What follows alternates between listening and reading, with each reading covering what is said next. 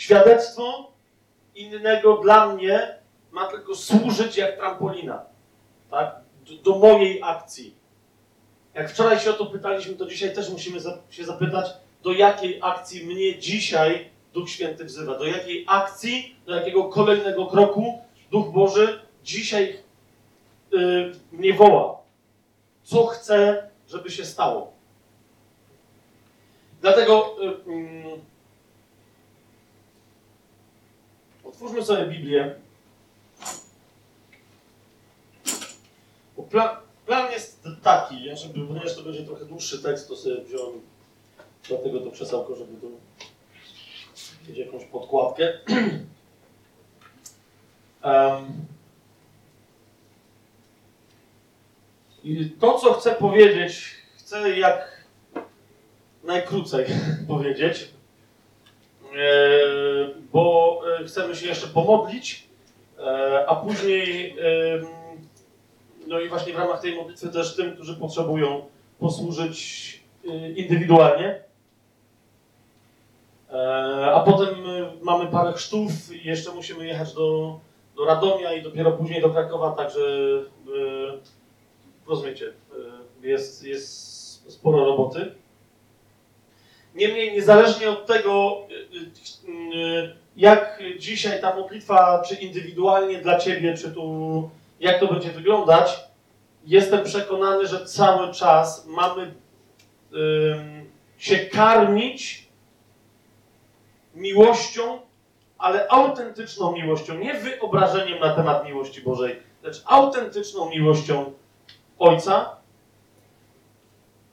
Jesteśmy wezwani dzisiaj, poza wieloma innymi rzeczami, żeby jeszcze raz, jeszcze mocniej, jeszcze głębiej usłyszeć wyznanie Boże do mnie kierowane i do Ciebie kierowane, jak bardzo jesteś źrenicą w oku Bożym.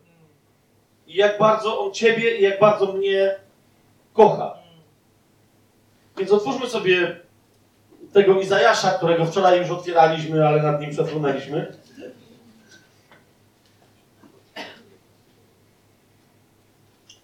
E, dzisiaj troszeczkę e, tylko tak napomknąłem o tym, że Bóg może błogosławić finansowo, tak? że może błogosławić zdrowiem, czy uzdrowieniem z choroby itd., tak itd. E, I wiem, wiem, że mówienie o tym dziś w Kościele jest dosyć trudne, głównie ze względu na to, że wielu zgłosicieli yy, ostatnich 30 czy nawet 50 lat, zwłaszcza w Stanach Zjednoczonych, wykorzystywało tę prawdę, że Bóg chce błogosławić swoje dzieci, do zrobienia z tego jedynej i centralnej prawdy, która brzmiała: jeżeli nie doświadczasz nadmiaru finansów, nadmiaru zdrowia, nadmiaru błogosławieństwa, yy, nadmiaru błogosławieństwa materialnego, jeżeli nie doświadczasz, to znaczy, że jesteś grzesznikiem.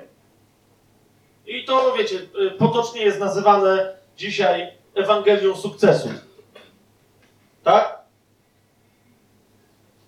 Nawet ostatnio ktoś mi przysłał jakiś taki fragment filmu, nie będę mówił, kto to mówił i tak dalej. Bardzo sławny e, kaznodzieja amerykański, który w jakimś tam programie telewizyjnym tłumaczy, opowiada, jak to rzekomo, i to słowo rzekomo tutaj wstawiam tylko z delikatności swojej wrodzonej, jak to rzekomo lecąc swoim prywatnym odrzutowcem, kupionym za 50 milionów dolarów, Rozumiecie, że to nie, to nie są takie składki jak tu przed chwilą, no nie?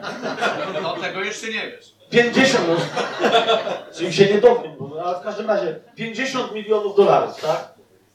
I on w programie Mistrzostwo Marketingowe Świata, tak? Opowiada, jak to lecąc tym samolotem rozmawiał z Bogiem rzekomo, może i rozmawiał, ale rzekomo z Bogiem, który go zrugał że, y, że, że, że osiadł na laurach. Że rozmowa według tego pastora wyglądała w ten sposób, że Bóg go zaczepił, jak on sobie leciał wygodnie w tym samolocie i zaczepił go, jak ci się podoba ten samolot? I on mówi, panie, czy to ty? Mówi, tak, to ja. Jak ci się podoba ten samolot? I mówi, no super. I Bóg mówi, i ten pastor mówi, i powiedział do mnie, tylko tyle? I ja mówi, ten pastor, pomyślałem sobie, no tak, no znaczy nie, super, cudownie, jestem ci wdzięczny. A Bóg do niego mówi, naprawdę? I tylko tyle się ode mnie spodziewasz? I patrzy centralnie w kamerę, rozumiesz? Do ciebie, na mnie patrzy, no nie? Bóg mi powiedział, że mam się spodziewać znacznie więcej. W domyśle, odkur na ciebie!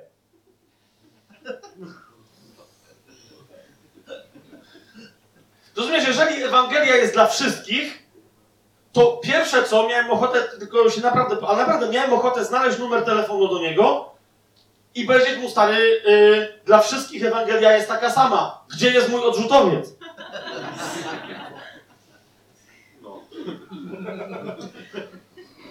Po drugie, czemu nie, ja nie mam takiej rozmowy z Bogiem? W moim tam odrzutowcu, w moim samochodzie, no nie? Czemu nigdy do Bóg do mnie się nie odezwał, nie puknął mnie w łeb, nie zapytał, Fabianie, jak tam twój samochód? Nie zmienia to faktu, że niezależnie od tego, że Bóg się mnie nie pyta takich rzeczy, moja żona świadkiem, nie tylko moja żona, bardzo często jadę samochodem i mówię, mmm, dobry samochód, dobry. Dzięki ci Panie, jaki on super samochód. Toyota zwykła, no nie? Ale wciąż, super samochód. I Bóg nadal nie mówi mi tylko tyle. Spodziewa się znacznie więcej. Lamborghini czeka za rogiem na ciebie. Ciekawe po co? Ciekawe po co? Otóż, kochani, nadal uważam, żeby to było jasne, że żadnej tego typu patologii, tak? Ale wciąż uważam, że ponieważ takie patologie się pojawiają, pojawiały i jeszcze będą pojawiać, to nie znaczy, że mamy przestać spodziewać się od Boga wszelkiego typu błogosławieństwa dla naszego dobra. Rozumiecie? Jest czym innym, jeżeli jakiś chrześcijanin drze się na innych chrześcijan, że dopóki nie mają 100 milionów dolarów na koncie, to znaczy, że są grzesznikami i obrażają Boga. Bo to są jakieś brednie. Ale również obraża Boga, jeżeli chrześcijanin żyje tak biednie, że zamiast oddawać cześć Najwyższemu i poświęcić się służbie takiej, do jakiej jest wezwany. Ja nie mówię, że wszyscy muszą jeździć po Polsce. Nie. Ale jeżeli zamiast cieszyć się swoim życiem z Bogiem, tym, które ma od Boga, myśli, jak dożyje do pierwszego. Czy rozumiecie, o co mi chodzi? To jest też coś nie tak. Nie z tym człowiekiem, nie z Bogiem, ale z ich relacją, w ramach której Bóg, chcący temu człowiekowi błogosławić, ktoś to błogosławieństwo blokuje, spycha mu na bok albo odbiera. Tak? Niemniej ja dzisiaj nie będę mówić ani o. Macie różne potrzeby w życiu? Mówiliśmy o Bogu, który nas obsypuje wszelkiego rodzaju dobrami.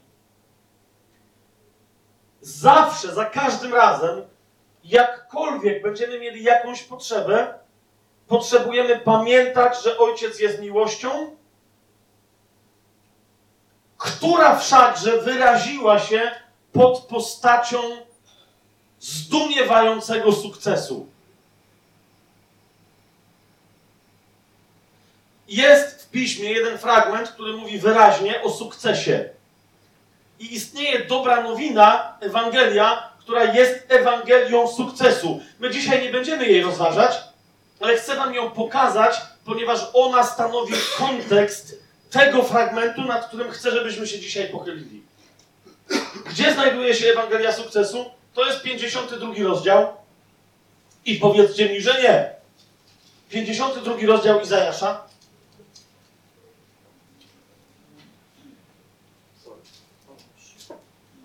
Pięćdziesiąty drugi rozdział Izajasza, trzynasty werset. Ojciec objawił swoją wolę na temat swojego syna, który miał przyjść na świat, aby się stać zapowiedzianym sługą Jahwe, ojciec przedstawia Izajaszowi swojego syna w tym fragmencie jako przykład największego, najwspanialszego sukcesu we wszechświecie. Zobaczcie sami. Mówi, oj, to jest 13 rozdział 52 rozdziału Księgi Izajasza. Mówi tak. Oto się szczęśliwie powiedzie mojemu słudze. Zauważcie, w jednym zdaniu macie słowo szczęście i macie słowo powodzenie. Zgadza się? Oto się szczęśliwie powiedzie mojemu słudze. Będzie on wywyższony, wyniesiony i wielce uwielbiony. Macie drugie zdanie, w którym po trzykroć na różne sposoby Bóg powiada, że jego sługa odniesie sukces, jakiego nikt inny nie odniósł, ponieważ jeżeli będzie po trzykroć wywyższony, wyniesiony i wielce uwielbiony, to znaczy, że będzie mieć pełnię wywyższenia, wyniesienia i wspaniałego uwielbienia. I teraz zauważcie, co się dzieje w następnym zdaniu. Zaraz po tym, kiedy mówi: Oto jest moja Ewangelia sukcesu.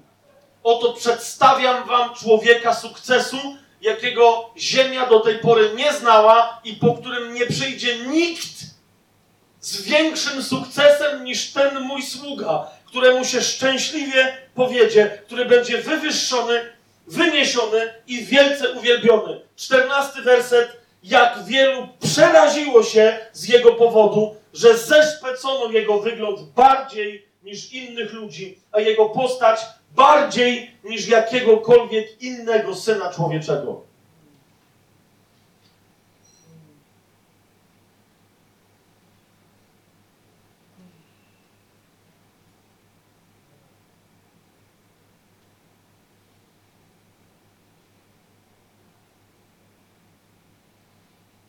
Tak pokropi wiele narodów, 15 werset. Nawet królowie zamkną przed nim swoje usta. Dlatego, że ujrzą to, czego nikt im do tej pory nie opowiedział. I doznają poznania lub też zrozumieją coś, o czym do tej pory nawet nie słyszeli. Wraz z przyjściem Syna Człowieczego na ziemię rozpoczęła się kompletnie nowa era. Do dzisiaj wielu nie jest w stanie przyjąć, przepuścić przez swoją świadomość, że ktoś tak wspaniały, ktoś tak dosłownie i w przenośni niebotyczny, ktoś tak majestatyczny, ktoś tak opływający w bogactwo, bo wszechmogący, wszechwiedzący, krótko mówiąc, Bóg mógłby z jakiegokolwiek powodu chcieć ograniczyć samego siebie i stać się człowiekiem. Do dzisiaj niektórzy mówią, to jest niemożliwe, żeby Jezus był Bogiem. U tego samego Izajasza, u tego samego Izajasza by, bywało tak raz czy drugi, że rozmawialiśmy nie, z Żydami, tak? Ja mówią, że daj spokój, Bóg jest Bogiem i co to ma wspólnego? Człowiek jest człowiekiem, człowiek jest stworzeniem, co jedno z drugim ma wspólnego. U tego samego Izajasza macie wyraźne wyznanie i zapowiedź tego proroka w Duchu Bożym, który powiedział, że dziewica pocznie i porodzi syna. Pamiętacie to? I jest zapowiedziane, kim będzie ten syn. Jeden z jego tytułów oznaczających, kim jest, brzmi Bóg mocny. Ten, który będzie zrodzony z dziewicy ludzkiej, tak? Córki ludzkiej, z niej zrodzony będzie przedziwnym doradcą, Bogiem mocnym.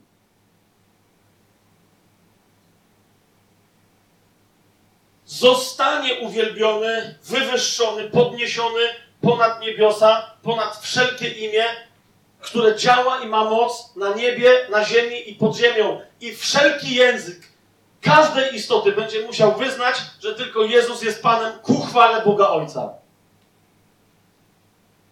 Ale w jaki sposób, jako człowiek, Jezus osiągnął ten sukces, o tym ci opowiada 53 rozdział Izajasza. Jedno z najważniejszych e, w sensie rozumienia chrztu wydarzeń opisanych w dziejach apostolskich, kiedy Etiop, e, eunuch, sługa królowej Kandaki, wracający e, prozelita Żydow, w sensie na judaizm, tak? Wracający ze świąt w Jerozolimie, jedzie i czyta Pismo Święte, z tego, o czym autor dziejów apostolskich nam mówi, wygląda wyraźnie, widać wyraźnie, że czyta 53 rozdział Izajasza. 53 rozdział Izajasza, tak? I Filip, którego Duch Święty przenosi w to miejsce, którędy, do, na tą drogę, którą Etiop jedzie, Filip słyszy, że on czyta 53 rozdział Izajasza i zadaje proste pytanie Etiopowi, czy wiesz, o kim czytasz? Widzisz, wielu ludzi dzisiaj się nawraca, czy myślą, że się nawracają, przyjmują życie, wyznają wiarę w Jezusa, nawet chrzczą się, cały czas w rozumieniu pozbawionym tej Ewangelii sukcesu, która jest opisana w 53 rozdziale Izajasza. Tak? Słyszą o tym, przyjmij Jezusa i będzie ci się żyło lepiej. Ale rozumiecie, kompletnie nie oczekują nowej perspektywy, lecz przyjmują tę perspektywę na sposób światowy. Jak świat mówi, chce osiągnąć sukces, to ma na myśli, chce mieć możliwość grzeszenia do woli, najlepiej bezkarnie, ze świadomością, że nie spadnie na mnie żadne przekleństwo, najlepiej tak długo jak chce, a więc w takiej czy innej formie nieśmiertelności. Chcę mieć wszystko, ale bez wysiłku, żeby było łatwo. I chcę, niezależnie od tego, jakie rzeczy zrobię, nie czuć wyrzutów sumienia. Zauważ, jak często my żyjemy dzisiaj w chrześcijaństwie, które nie jest aż takie bezczelne, ale które szuka takiej Ewangelii sukcesu, nawet jak ktoś powie, ale wiesz, ja nie potrzebuję milionów, ja nie potrzebuję, nie, jak czasem coś mnie, wiesz, szczytnie w boku, to ja nie modlę się o uzdrowienie. Niech tam Pan Jezus trochę cierpienia mojego ma. Niech to poświęci na coś. Większość chrześcijan dzisiaj oczekuje od Boga świętego spokoju. Oczekuje, że wypełniając jakiś fragment wyglądającej na biblijną religii, w zamian za to będą w pozostałe dni tygodnia, oprócz niedzieli, mogli sobie żyć nie jakoś grzesznie, tak? Ale w świętym spokoju. Nie przejmując się tym, że obok, tą ulicą teraz, tam, Przechodzą ludzie, którzy być może umrą dzisiaj albo jutro, a może za 60 lat, ale pójdą do piekła. Rozumiesz, ten siedzi w domu i mówi, ale ja chcę mieć święty spokój. Ja nie pójdę do piekła. Poślij Boże, rozumiesz, i to jest sama modlitwa tego chrześcijanina. Poślij Boże jakiegoś ewangelistę na tą ulicę. Tylko niech nie narobi siary, bo często ci ludzie na ulicy to robią siary chrześcijaństwu. Tu nawet dzisiaj są ludzie z kościoła ulicznego, tak? Nawet nie wiecie, jaki hejt jest wylewany na kościoły uliczne.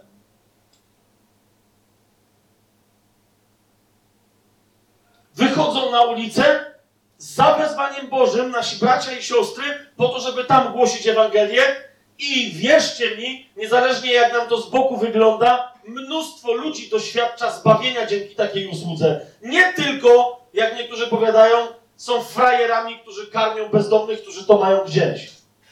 Ale mnóstwo ludzi doświadcza zbawienia dzięki tej posłudze. Nadal dla wielu chrześcijan w kościele istotniejsze jest, że no ale to jest taka trochę siara, wiesz. Wyszło pięciu patałachów, coś tam pitolą, dają zupę, której się nie da jeść. No bezdomny zażre, bo i tak jest głodny, no nie? A ja bym tego nie tknął. Oczywiście. Pewnie, żebyś tego nie tknął. Jesteś świętością w oczach Bożych. Bozia cię znacznie lepszą zupką karmi po to, żebyś miał siłę przez 3,5 minuty modlić się o prawdziwie dających świadectwo ewangelistów, którzy nie będą przynosić siary Kościołowi. którzy wyjdą z profesjonalnym nagłośnieniem, z eleganckimi dziewczynami w chórku. I okej, okay, może się nikt nie nawróci przy tej ewangelizacji, ale przynajmniej wszyscy powiedzą, super grali!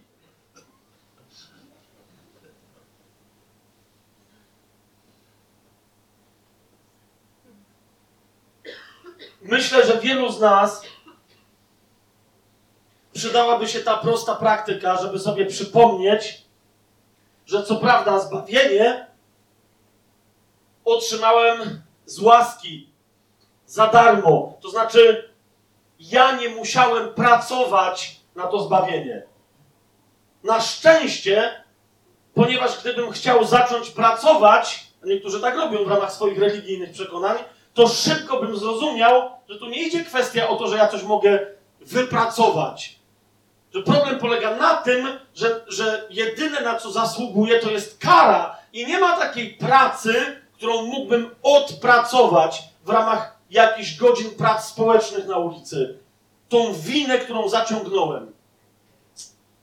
53 rozdział Izajasza mówi ci o tym, że mimo, że Bóg dał ci zbawienie z łaski i za darmo, to, że jest to jedna z najcenniejszych, jeśli nie najcenniejsza rzecz na świecie. Dlaczego? Ponieważ została okupiona niemożliwym dla nikogo z nas wysiłkiem. Została zapłacona za ciebie i za mnie cena niewyobrażalna. Niewyobrażalna. I ta cena nie polegała na tym, że Jezus cierpiał w ciemnicy, że Jezus cierpiał w ognójcu, że Jezus cierpiał prowadzony drogą krzyżową na Golgotę i że Jezus cierpiał na krzyżu. To jest dopiero wstęp do wstępu. Rozumiesz? Słowo Boże mówi, że On, sprawca wszelkiej świętości, na krzyżu nie tylko poniósł cierpienie za ciebie. I nie tylko został ukarany za twoje grzechy i za moje grzechy. Poniósł karę. Rozumiesz, jaka kara mnie czekała za moje grzechy? Piekła wiecznego. Kapujesz tylko to, że Jezus jest Bogiem i jest ponad czasem, spowodowało, że mógł ponieść karę piekła wiecznego zamiast ciebie i zamiast mnie w czasie krótszym niż wieczność. Rozumiesz? Całą wieczność w piekle Jezus spędził na krzyżu. A i to dopiero jest czubek góry lodowej, ponieważ Jezus nie tylko poniósł karę za ciebie i za mnie, którą my powinniśmy odbyć, ale stała się rzecz jeszcze gorsza. Rozumiesz? Święty nad świętymi, po trzykroć święty, na krzyżu, w ciele, o czym Słowo Boże mówi nam wyraźnie, stał się grzechem Twoim i moim.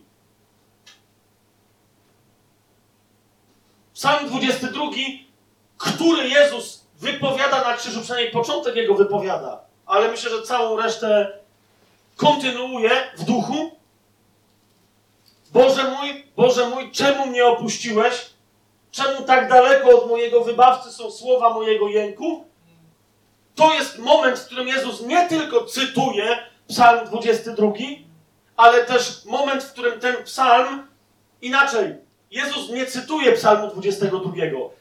Psalm 22 Dawida to jest cytat z tego, co jest oryginalnym tekstem Jezusa na krzyżu, rozumiecie? Ponieważ Jezus tam mówi prawdę. To jest moment, w którym, żeby mieć pewność, że Twój grzech nigdy nie będzie mieć nad Tobą władzy, jeśli tylko przyjmiesz łaskę od Jezusa, On stał się Twoim i moim grzechem, żeby się upewnić, że umierając na krzyżu, wraz z jego śmiercią strzeźnie jego ciało, ale strzeźnie też Twój i mój grzech.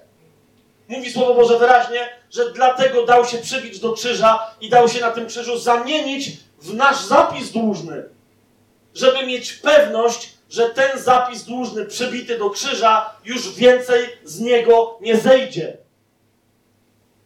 Rozumiesz, a tam reprezentanci twoi i moi stali pod tym krzyżem nie rozumiejąc kompletnie, co się dzieje, i wołali o przywrócenie im swojej własnej kary śmierci. myśląc, że są cwani, krzyczeli: Jeżeli ty jesteś synem Bożym, to zejdź z krzyża. A Jezus, rozumiecie, powiedział: Za chwilę się dowiecie, że gdybym zszedł z krzyża, to bym wam udowodnił, że jestem synem Bożym, ale skazałbym was w ten sposób na piekło wieczne. Bo nikt przede mną i nikt po mnie nie jest w stanie zapłacić tej ceny, którą właśnie płacę. 53 rozdział Izajasza. Ale nie to będziemy czytać. To jest tylko wstęp do tego, chcę, do tego, co chcę, żebyśmy przeczytali. Chcę, żebyśmy przeczytali 54 rozdział Izajasza od, ósme, od siódmego wersetu.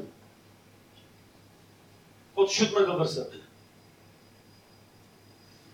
Widzisz, kiedy rozumiesz ten kontekst, że 54 rozdział pojawia się po 53, zresztą odnosi się tu jeden moment, za chwilę do niego dojdziemy, ponieważ Bóg tutaj przez proroka Izajasza wyraźnie mówi, że zwraca się do tych, którzy zawarli z nim przymierze pokoju.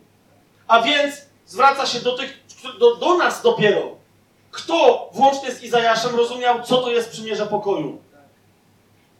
Dopóki nie przyszedł Jezus i dopóki w swoim krzyżu nie zniósł bariery, dopóki nie wprowadził jedności, dopóki nie wprowadził pokoju między Bogiem a człowiekiem i między nami nawzajem, i dopóki nie wprowadził pokoju w Tobie wewnątrz.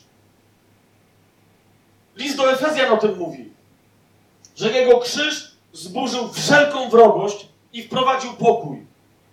A więc dopóki nie było krzyża, dopóki Jezus nie zmartwychwstał, dopóty nie było przymierza pokoju. I teraz rozumiesz, do tych ludzi, do ciebie i do mnie, jeżeli jesteś w przymierzu pokoju, Bóg mówi o czym? Od siódmego wersetu czytam. Na krótką chwilę kiedyś cię opuściłem, ale w wielkim miłosierdziu przygarniam cię na nowo. Tu dosłownie po hebrajsku jest, jest yy, wyraz, który oznacza otaczam cię ramionami i mocno cię do siebie przytulam. Dalej czytamy. Zauważ, co Bóg mówi. W niewielkim gniewie, w niewielkim gniewie ukryłem na chwilę swoją twarz przed Tobą. Wiecie, jak w innym miejscu u Izajasza czytamy, że nasze grzechy oddzieliły nas od Boga. Zaciągnęły zasłonę. Pamiętacie ten fragment, że nawet nie będę tam przechodził, tak?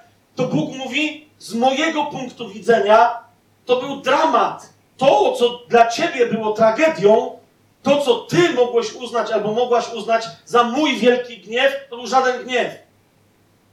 Tyle tylko, że kiedy ty się ode mnie oddalasz, to ty się, rozumiesz, stajesz dzieckiem we mgle i dlatego cokolwiek przydarza ci się w życiu jest znacznie bardziej przerażające niż w rzeczywistości.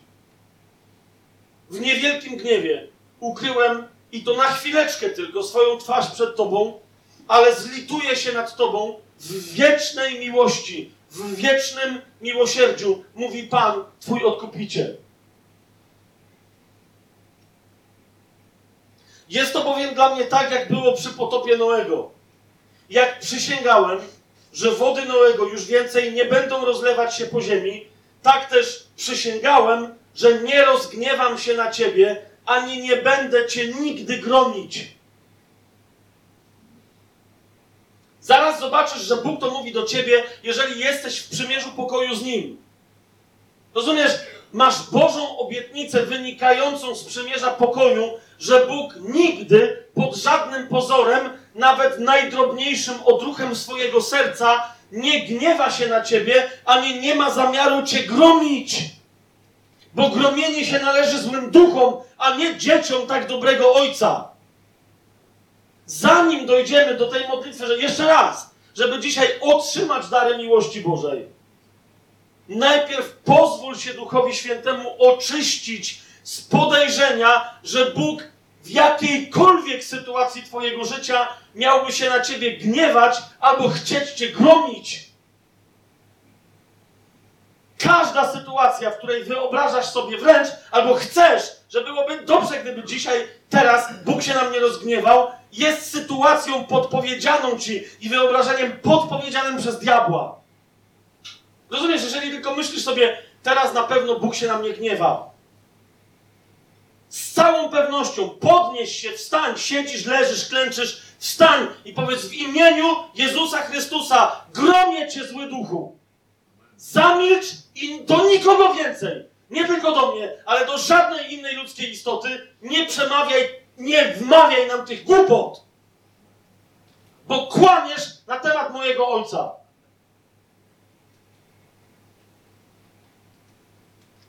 I dalej czytamy. A choćby i góry się poruszyły, czy pagórki się zachwiały, moja miłość nigdy nie odstąpi od ciebie. A przymierze mojego pokoju, widzisz, to jest mowa do tych, którzy mają przymierze pokoju, a przymierze mojego pokoju nie zachwieje się, mówi Pan, który lituje się nad tobą. To jest niewłaściwe słowo, bo li- litować się to nie jest właściwe polskie określenie. Tutaj chodzi o Pana, który okazuje miłosierdzie.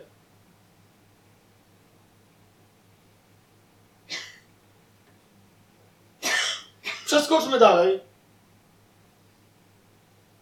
do 15 wersetu, chociaż to jest każdy werset tutaj jest skierowany do kościoła i do ciebie w kościele.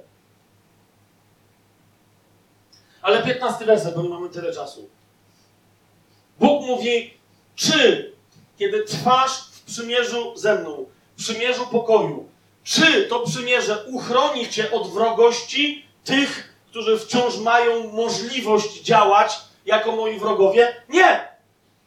Mówi wyraźnie, oto zbiorą się razem przeciwko Tobie. Tak, podniosą się siły przeciwko Tobie, córko Boża, przeciwko Tobie, Boży Synu.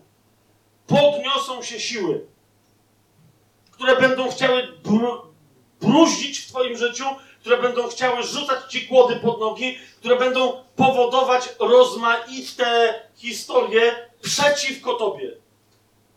Ale zobacz, o czym mówi Pan, bo dla Niego to jest istotniejsze. On Cię obroni.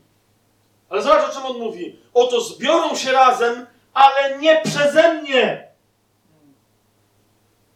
Nigdy nie będę stać za przeciwnościami walącymi się Tobie pod nogi. Nigdy nie będę stać i nie będzie żadnego błogosławieństwa, nigdy żadnego błogosławieństwa w ciosach, które są Ci wymierzane.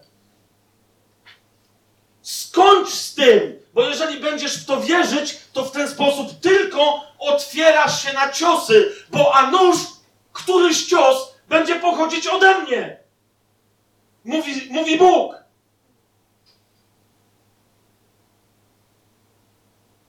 Rozumiesz? Powiedz dzisiaj normalnemu rodzicowi, a mamy taką teologię w kościele, tak? Tylko przełóż ją na wychowanie. Zauważ, niektórzy mówią, ale jak cierpienie spada na co niektórych mm, wierzących, to ono jest spowodowane przez Boga, ponieważ w ten sposób Bóg uczy człowieka czegoś tam. I teraz niektórzy powiedzą, no okej, ale, ale, yy, ale tak się wyrabia cierpliwość, cnota, Piotr o tym mówi. Zaraz, zaraz, zaraz, tylko widzisz, zwykle to jest teologia, która się pojawia, kiedy ktoś przychodzi i mówi, hej, atakuje mnie zło w moim życiu. A ci mówią, no to teraz wiesz, ćwicz się w cierpliwości. To Bóg tak pewnie to sprowokował. Hej, jesteś wybraną osobą. Rozumiesz? Na byle kogo Bóg by takiego nieszczęścia nie zrzucił. Czyli jak na ciebie zrzucił, to znaczy, że macie za gościa. I ty mówisz, o super, to jest ta dobra nowina, na którą się pisałem. I zaczynasz zdychać. Serio? Jeżeli to by była prawda w rzeczywistości duchowej, to tym bardziej musi to być prawda w rzeczywistości ludzkiej. W takim razie, drogi rodzicu, lub droga babcio, babciu lub dziadku, jak masz wnuka, albo jak rodzice macie dzieci, lejcie je codziennie po mordzie. Ponieważ one będą wiedziały, że są wybrane. Rozumiesz? Podchodzisz do swojego syna, mały syneczek, 5 lat, tak? Gość jak kloc, taki jak ja. I lutujesz z łokcia. Bam! Rozumiesz? Ten leży, złamany nos. Wstaje, mówi, tatusiu, co się stało? A ty mówisz, jesteś wybrany. Byle ciulowi bym tak nie zrobił. Czujesz to? Czujesz moją miłość? I ten syn mówi, o, czuję. Normalnie czujesz super. Mogę nastawić nos? Nie! W cierpieniu człowiek dojrzewa. Masz 5 lat. Jak cię będę lał, w wieku 7 lat pójdziesz na studia.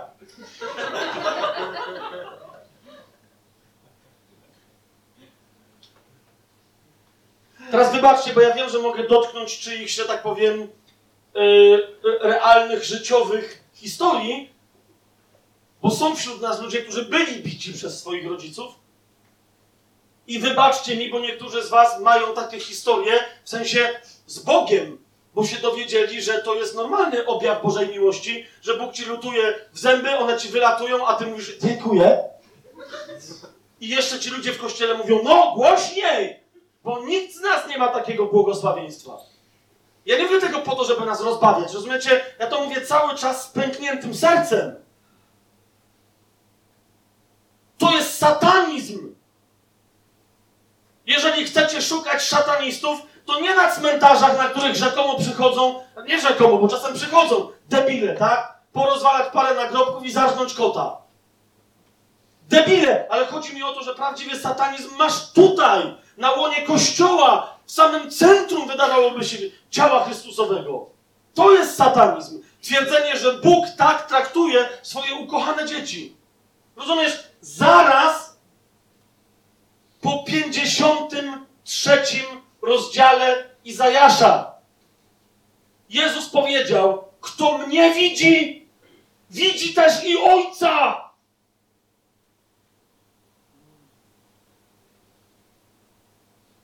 To spójrz na Jezusa ukrzyżowanego, rozumiesz?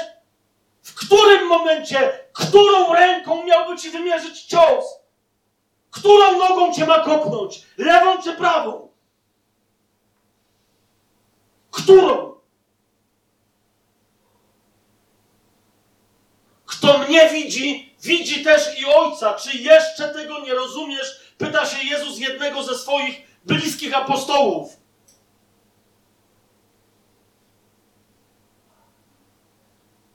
Piętnasty werset 54 rozdziału Izajasza. Oto zbiorą się razem, ale nie przeze mnie. Ktokolwiek zbierze się przeciwko tobie, upadnie ze względu na ciebie. Rozumiesz? Bóg mówi, wiem. Dopóki nie wróci mój syn na ziemię, będziecie doświadczać przeciwności, ale zrozum w tej wolności, którą tamtym daje, nie pozwolę im odnieść ich na światowy sposób rozumianego sukcesu. Nie! Masz prawo się tego spodziewać. Nie powstrzymam powstania tamtych sił przeciwko tobie, ale powstrzymam to zło, którego mogłabyś lub mógłbyś, lub mógłbyś doświadczyć. Bóg mówi, ponieważ ci, którzy się podnoszą przeciwko tobie, też są przeze mnie stworzeni. To z ich wolności wynika, że podejmują czasem dziwne decyzje, tak jak i ty kiedyś w życiu. Szesnasty werset mówi: Oto stworzyłem kowala, który dbnie na węgiel w ogniu i wyciąga narzędzia do obróbki. Ja stworzyłem także burzyciela, aby niszczył. Żadna broń wszakże przeciw tobie sporządzona nie będzie skuteczna, a każdy język, który w sądzie występuje przeciw tobie, ty potępisz.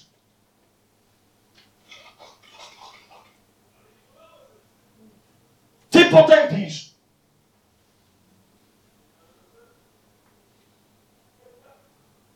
Rozumiesz?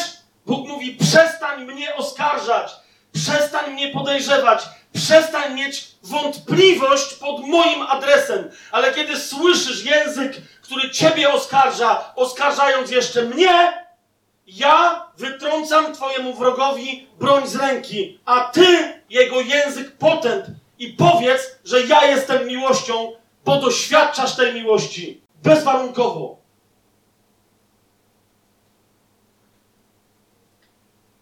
Zobacz, jak się kończy ten werset. To jest dziedzictwo sług Jahwe, a ich sprawiedliwość pochodzi ode mnie, mówi tenże Jahwe.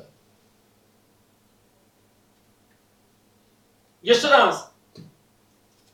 Wróć dzisiaj, jeżeli jesteś poruszona albo poruszony tym tekstem. Wróć dzisiaj do niego, ale proszę cię, na kolanach, nie czytaj tego tekstu, który teraz rozważaliśmy, bez 53 rozdziału.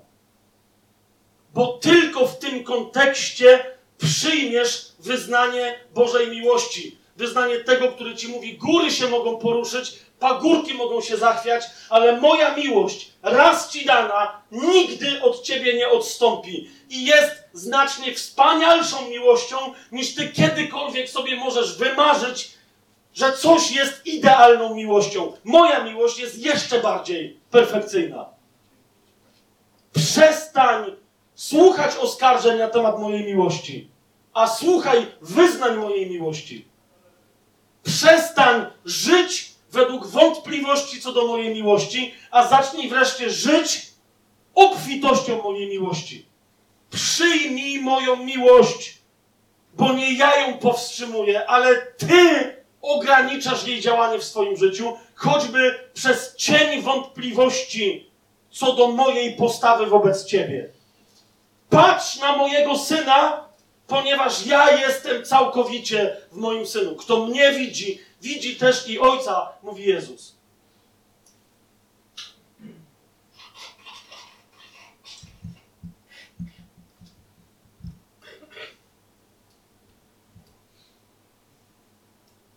Tego uzdrowienia przede wszystkim potrzebujemy dzisiaj w kościele. Indywidualnie, osobiście. Rozpoznania Ojca, który jest miłością, wykraczającą poza nasze możliwości zrozumienia i doświadczenia, czym jest miłość. Rozpoznania Ojca, który jest miłością, tak fascynującą, że wchodzimy na drogę poznawania tej miłości, rozumiecie? I poznając tę miłość, nie chcemy poznawać już niczego innego. Wtedy się, rozumiesz, przestajesz zastanawiać, czego potrzebujesz w życiu, ponieważ sam fakt wejścia na drogę poznawania tej tak cudownej miłości powoduje, że przestaje ci w życiu czegokolwiek brakować. Ale ty nawet, rozumiesz, nawet nie z tego się cieszysz, ale cieszysz się z kolejnych odkryć w sobie, jak ta miłość uzdalnia cię do miłowania innych. Przestajesz się zastanawiać, to jest tak jak Radek powiedział w pewnym momencie, to są tylko pierwociny tego, co się może wydarzyć. Jeżeli wiesz, że masz Ojca w niebie, który zapewnia ci wszystko, to co za problem, żeby w pewnym momencie wysypać wszystko, co akurat masz w portfelu?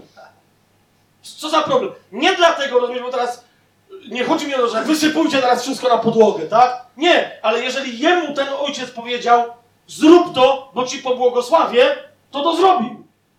Nie rób tego dlatego, że ja tak powiedziałem, ale jeżeli ojciec ci tak powie, to rozumiesz, jeżeli ojciec ci mówi, opróżnij swój portfel, to dlatego, że uważa, że nie ma odpowiednio dużo miejsca na to, czym on ci chce go napełnić.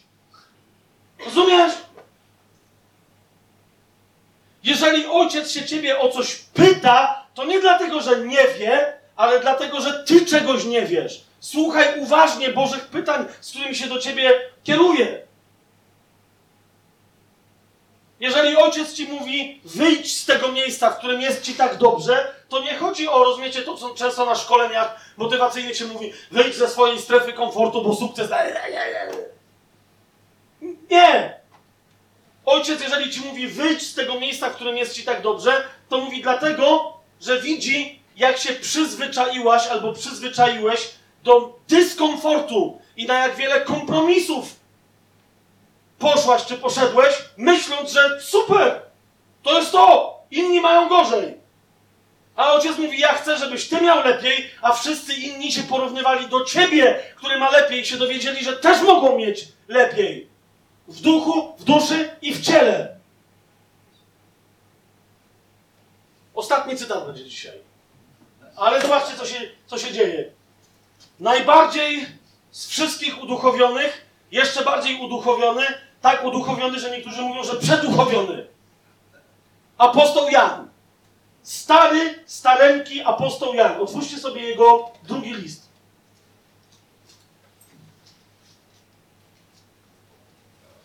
Trzeci. Stary Jan, który ma nie wiem ile, jak pisze to, 90 lat. Czego byś się spodziewał, po 90-letnim ostatnim apostole, tym, który znał Pana Jezusa według ciała, że czego ci będzie życzył? Jak się z tobą spotka apostoł Jan, spojrzy na ciebie, co myślisz, że ci powie? Spojrzy na ciebie i powie: Do roboty, dziewczyno. Popatrz na mnie. Jeszcze za gruba jesteś. Czy nie patrz teraz na mnie, tylko na apostoła Jana. za mało pościsz. Ty. No, nie, nie, udaje, że ty, ty, ty, ty za mało pościsz. Za mało pościsz. Ty w tej koszulce tam z tym żółto-czarnym tam czymś. Za mało się modlisz, ciupasie. Wie, a wiesz o tym, że się za mało modlisz? Nie wstyd ci? No wiecie, my się czegoś takiego spodziewamy, a teraz zauważcie, co mówi ten pełen ducha apostoł. Zobaczcie, trzeci list, drugi werset. Do Gajusa pisze, tak? Jakiegoś jednego ze swoich yy, uczniów. I patrzcie, co do niego pisze. Umiłowany.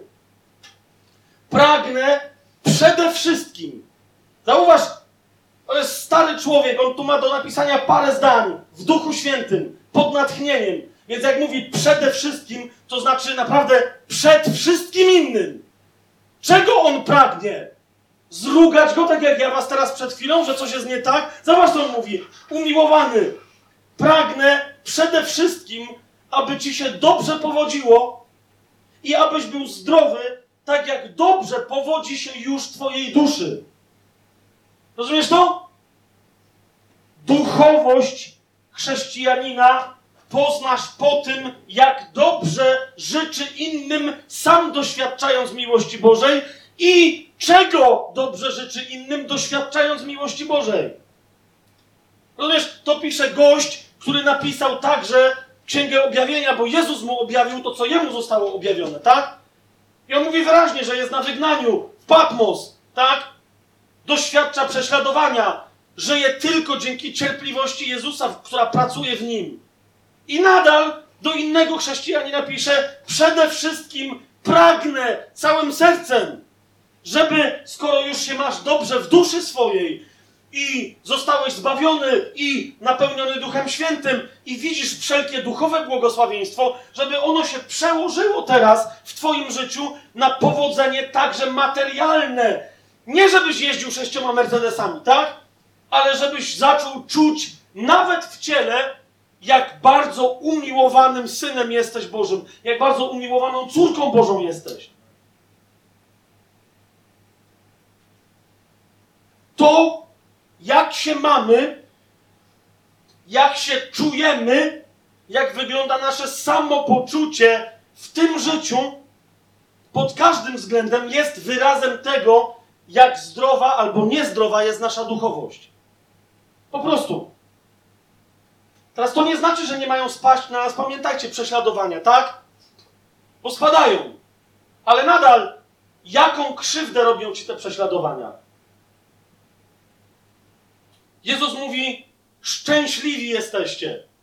W Ewangelii Mateusza. Szczęśliwi jesteście, kiedy was prześladują. What?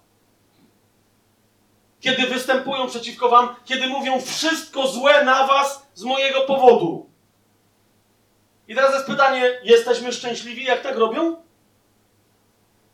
W momencie, kiedy jesteś naprawdę zanurzona i zanurzony, jak pączek w maśle, w miłości swojego ojca, rozumiesz rzeczywistość na sposób duchowy, idziesz według wiary, nie według cielesnego oglądania, i wówczas naprawdę, mając świadomość godności i tożsamości swojej w Chrystusie, każde prześladowanie, pierwsze co w tobie wywołuje, to o, ktoś woła o pomoc.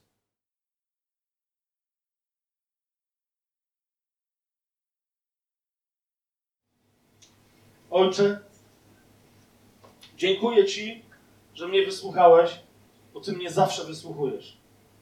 Ojcze, dziękuję Ci, że nas wysłuchałeś, bo Ty nas zawsze wysłuchujesz.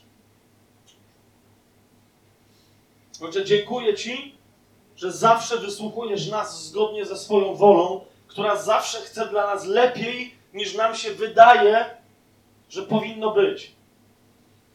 Ojcze, dzięki Ci, że kiedy dziś, teraz do Ciebie zanosimy nasze prośby i zawsze, ponieważ nam się wydaje, że znamy właściwe rozwiązanie dla naszego życia, Ty zawsze odpowiadasz na nasze prośby jeszcze lepszym rozwiązaniem, tym, o którym Ty wiesz, że jest dla nas doskonałe. Mocą śmierci, mocą krwi wylanej za nas i mocą zmartwychwstania Twojego Syna, umiłowanego Syna, naszego Pana, Jezusa Chrystusa. Dziękujemy Ci, że każda prośba, z którą się teraz do, Ciebie zwracamy, z którą się do Ciebie zwróciliśmy, już została przez Ciebie wysłuchana, a owoce tej Twojej łaskawości i tego miłosierdzia dla nas już pojawiają się w naszym życiu, zaczniemy ich doświadczać i smakować dzisiaj, jutro, pojutrze, w najbliższym czasie.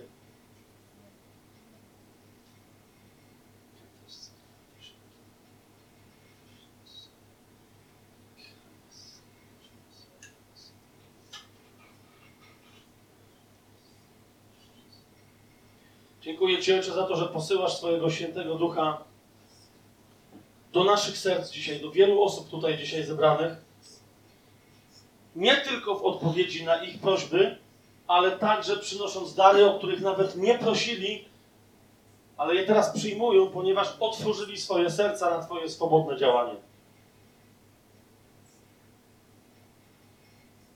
Dziękuję Ci, Ojcze, za prawdę, którą objawiasz dzisiaj wielu sercach tutaj, na swój temat. Dziękuję Ci za uwolnienie, z którym przychodzisz do umysłów wielu tutaj osób. Przychodzisz do nich z autentycznym doświadczeniem wolności, z prawdziwym oddechem swobody. Dzięki Ci, Ojcze, za to, że objawiasz się jako prawdziwy tata, jakiego wielu z nas nie miało nigdy i o jakim wielu z nas nie ma za bardzo pojęcia. Dzięki Ci, że Ty przychodzisz dzisiaj do życia wielu z nas, żeby zacząć się objawiać i uczyć nas, czym jest autentyczna, cudowna, dająca siłę i pewność ojcowska miłość. Błogosławię Ciebie, Ojcze, za Twoje przejście pośród nas.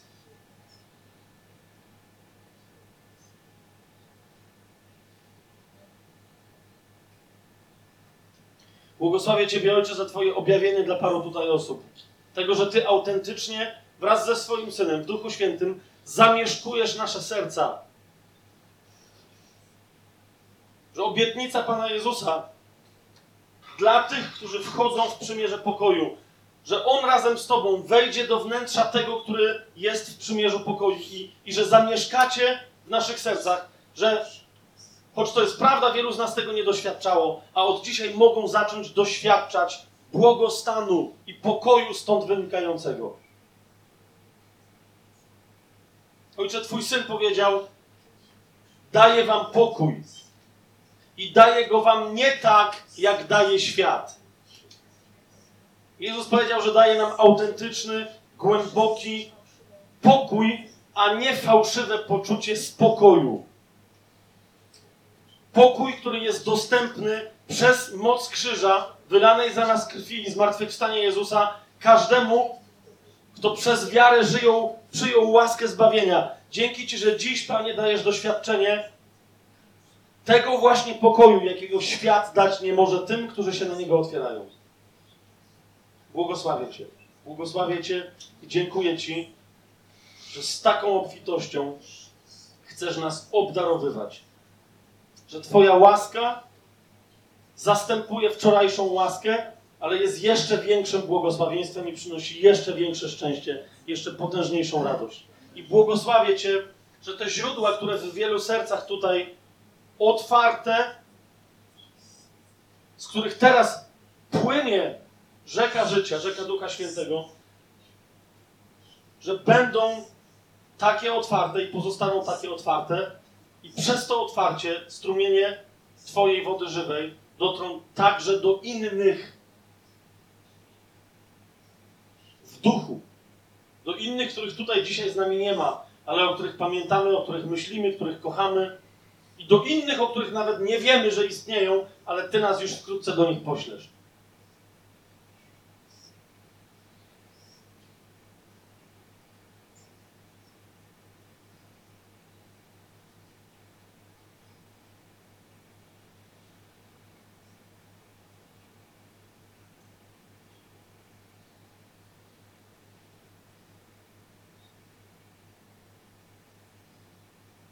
Dzięki Ci, Ojcze, za to, że przyszedłeś dziś także do paru osób tutaj z autentycznym ogniem swojego świętego ducha.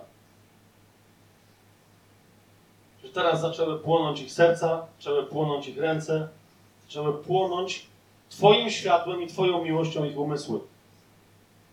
Że już wkrótce zaczną kłaść te ręce na chorych, a oni zostaną uzdrowieni. Że już wkrótce wypowiedzą słowo mądrości, które poruszy innych, słowo świadectwa, które przeprowadzi innych do Ciebie, wypowiedzą słowo poznania, które objawią Ciebie jako uzdrowiciela, skutecznego lekarza, którym Ty, Ojcze, chcesz dla nas być. Błogosławię Cię.